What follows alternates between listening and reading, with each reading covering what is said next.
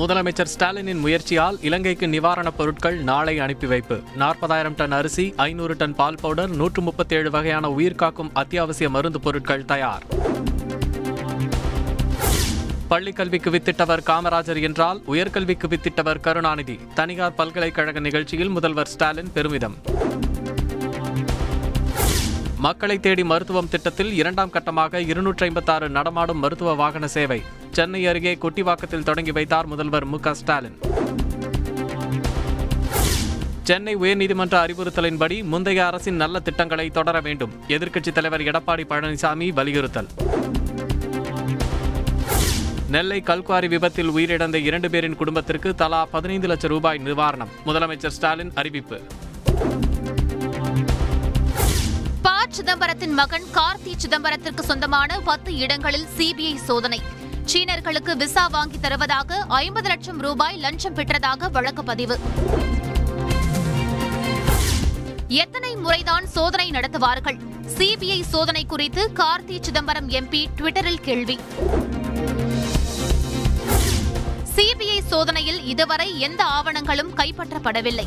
முன்னாள் மத்திய அமைச்சர் ப சிதம்பரம் ட்வீட். மாநிலங்களவை உறுப்பினராக ப. சிதம்பரத்திற்கு அதிக வாய்ப்பு. தமிழக காங்கிரஸ் தலைவர் கே. எஸ் அழகிரி தகவல்.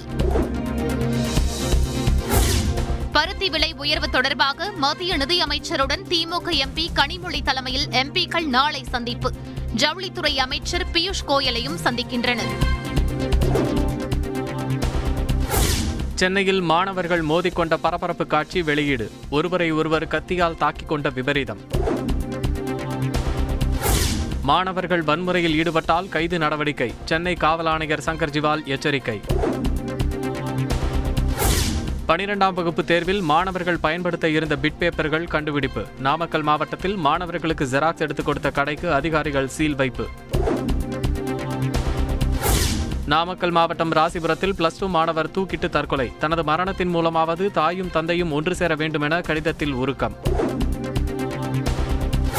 இருபத்தைந்து கோடி ரூபாய் மதிப்பிலான ஐநூறு ஆண்டு பழமையான நாகாபரண பச்சைலிங்கம் பறிமுதல். சிலைகளை வாங்குவது போல் நடித்து கடத்தல்காரர்களிடமிருந்து மீட்டது சிலை கடத்தல் தடுப்பு பிரிவு. இரட்டிப்பு பணம் தருவதாக சொன்னாலே மோசடிதான். பொதுமக்கள் எச்சரிக்கையாக இருக்க வேண்டும் என்றும் டிஜிபி சைலேந்திரபாபு அறிவுறுத்தல்.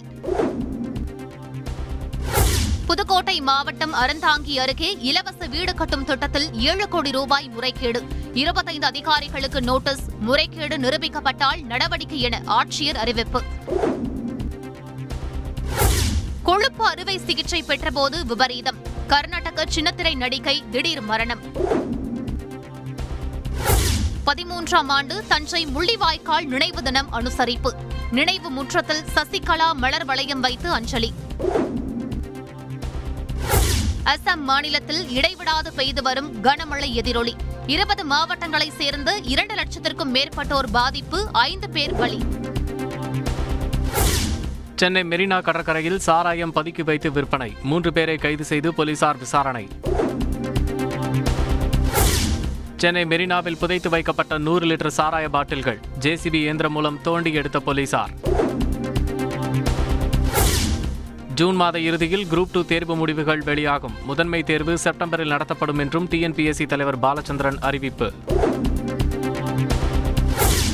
மே இருபத்தோராம் தேதி திட்டமிட்டபடி குரூப் டூ தேர்வு நடைபெறும். நான்காயிரத்து பனிரெண்டு தேர்வு மையங்கள் தயார் என்றும் டிஎன்பிஎஸ்சி தலைவர் பாலச்சந்திரன் பேட்டி.